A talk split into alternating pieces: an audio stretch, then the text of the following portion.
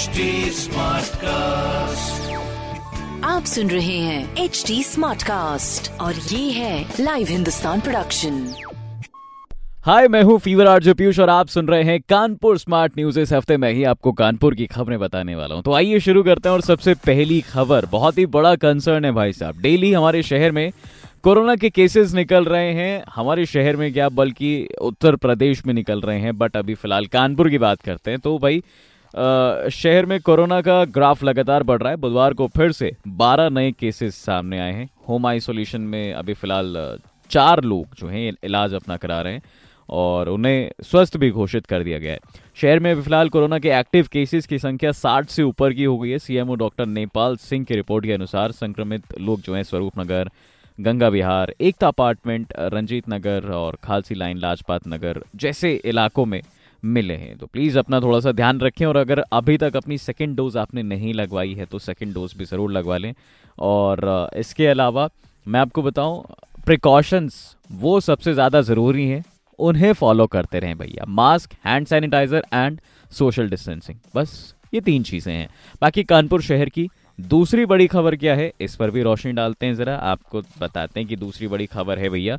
आज से मेट्रो बनाएगा स्वच्छता पखवाड़ा। अब इसको क्या कुछ बोलते हैं, क्या सीन है? थोड़ा सा डिटेल्स में जाते हैं, फिर बताते हैं आपको। यूपी मेट्रो 16 से 30 जून तक स्वच्छता पखवाड़ा मनाएगा।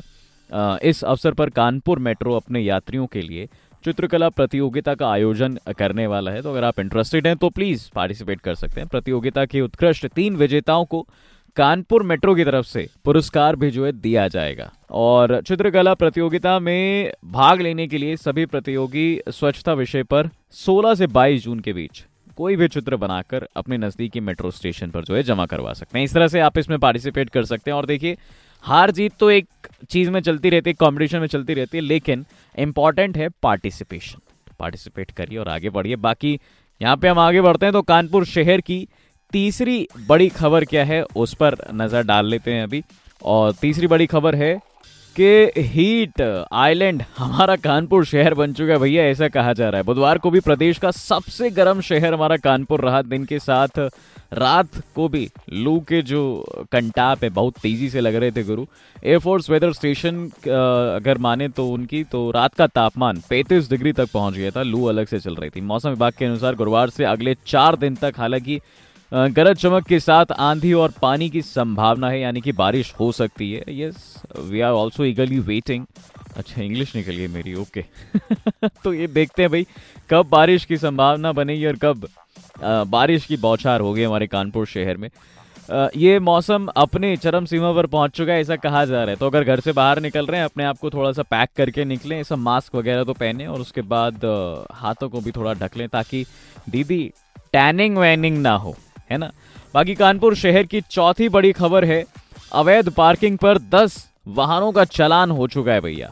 ये थोड़ा सा डिटेल्स में बताते हैं कि कहाँ चलान कैसे हुआ है। मेस्टन रोड में बीच सड़क वाहनों पर फिर से खड़े करने पर पुलिस ने कार्रवाई की है। बुधवार रात को जो है एसीपी फोर्स के साथ निकले और अवैध पार्किंग पर चलान काटा है। एसीपी साहब जो हैं, अशोक कुमार जी ने ये भी बताया है कि 10 वाहनों के चलान काटे गए लगभग ऐसा 15 से 20 लोगों को चेतावनी भी दी गई है कि भैया दोबारा से सड़क के बीच में वाहन ना खड़े करें। यार, पार्किंग वार्किंग है तो वहाँ पे करी जाए। या फिर ऐसा कर लीजिए, आप शॉप की ना साइड में खड़ी कर लीजिए, ताकि ट्रैफ़िक भी ना लगे और जो निकल रहे हैं, उनको भी समय मिलता रहे। बाकी कानपुर शहर की पांचवी बड़ी और आखिरी खबर है अभी तक तो बिजली घरों में आँख में चौली खेल रही थी, लेकिन अब जो है फैक्ट्रियों में भी बिजली गुल रहने लगी। आपको बता दें पालीमार सब स्टेशन में फॉल्ट होने से करीब सौ से ज़्यादा फैक्ट्रियों का उत्पादन ठप रहा, जिसकी वजह से वहाँ तक बिजली नहीं पहुँच पाई। आधा दर्जन सब स्टेशन की बिजली जो है, गुल रही है लाइन टूटने से बहुत सारे फीडर्स की बिजली ही गुल रही। तो ऐसा कुछ मामला फ़िलहाल अभी बिजली को लेकर चल रहा है और तकरीबन पाँच लाख लोग इससे ज़्यादा परेशान हुए हैं। ठीक है जी 132 KV Dadanagar transmission sub station से बिजली ट्रिप होने की वजह से पॉलीमर सब स्टेशन ठप हो गया था और करीब पौने दो घंटे तक सौ से ज़्यादा फैक्ट्रियों की बिजली नहीं आई थी।